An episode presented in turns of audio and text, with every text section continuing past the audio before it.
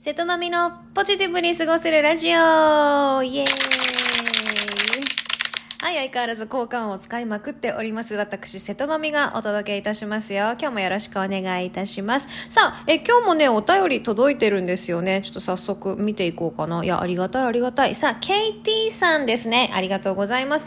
まみ様のラジオなんて最高です。ありがとうございます。たくさん配信待ってます。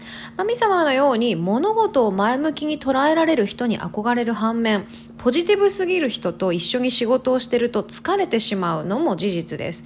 マミ様はネガティブになることってありますか？そんな時はどのように乗り切りますか？というお便りですね。ケイティさんありがとうございます。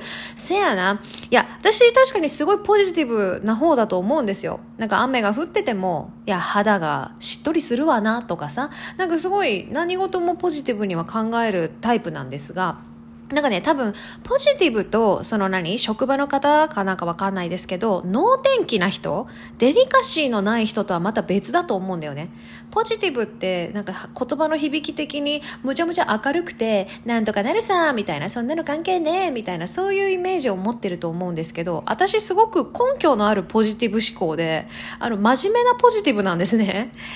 で、それって何が違うかっていうと、やっぱ事実に基づいて、根拠がちゃんとあればポジティブでいいと思うんだけど、なんかよくわかんないけどなんとかなるっしょみたいなのはただの脳天気で、かつ相手が、ななんつうのどうしよう、これ上司に怒られるかもみたいな時に、まあなんとかなるっしょって、これはもう完全に脳天気だし、なんかちょっとデリカシーなないなっていう風になっちゃうと思うのよ。で、多分今お便りくださったケイティさんもそういう風なんだと思うんだよね。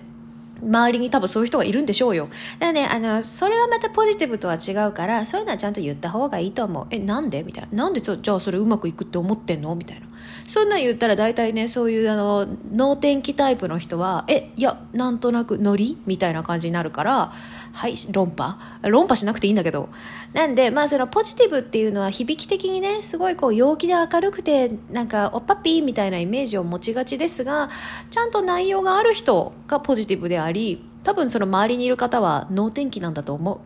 なので私もあれですよ。だからそのネガティブになる時ありますか？って今聞いてくれてますけど、あるある、全然ある。あの、本当にどうしようもない時、どうしようやらかしちゃったとか、っていう時は、あと反省っていう感じかな。反省する。ああ、やっちゃったな、あれ、あそこの、あれ、あれが良くなかったな、とかね、自分で反省したりするけど、それ以外でね、なんだろう、無意味にネガティブになることはないですね。大体みんなあれでしょ？もし何々だったらどうしようっていう、まだ起きてもないことで、マイナスに考えるタイプでしょ？それ人生損してるよ。いや、もう、まだ起きてもないことだしさ、脳みその中ぐらいハッピーに生きた方がいいと思う。